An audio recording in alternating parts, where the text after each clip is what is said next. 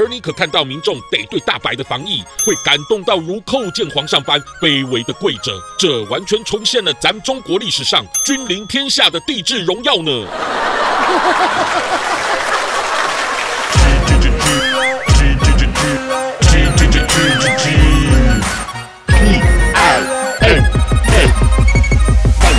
Talk Show，各位朋友，大家好，我是粉红鸡。大家应该都听过日本有名的九州，但咱们祖国自己就有更出名的九州，因为我们的九州非比九州，而是指韭菜居住之州啊。咱们就来瞧瞧九州的人文风景。大白们在街上逢人就查验，不稀奇。而你可看到民众得对大白的防疫，会感动到如叩见皇上般卑微的跪着，这完全重现了咱们中国历史上君临天下的帝制荣耀呢。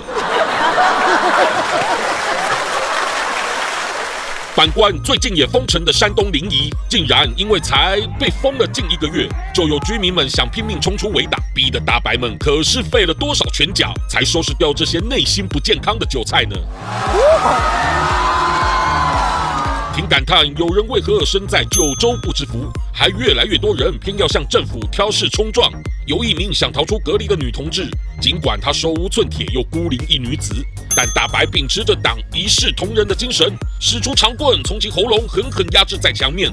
我就想问她，被隔离到就算疾病交集，难道没比挨大白一顿揍来的安全吗？至于今年最具九州风采的省份，肯定非风控最多最久的上海莫属了。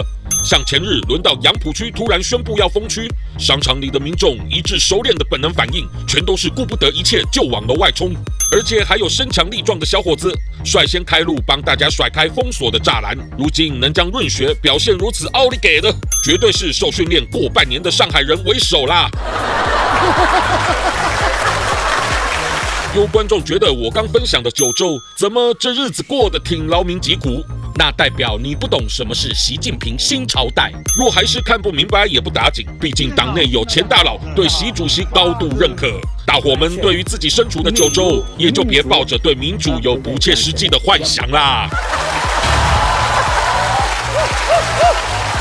我是粉红鸡，谢谢大家。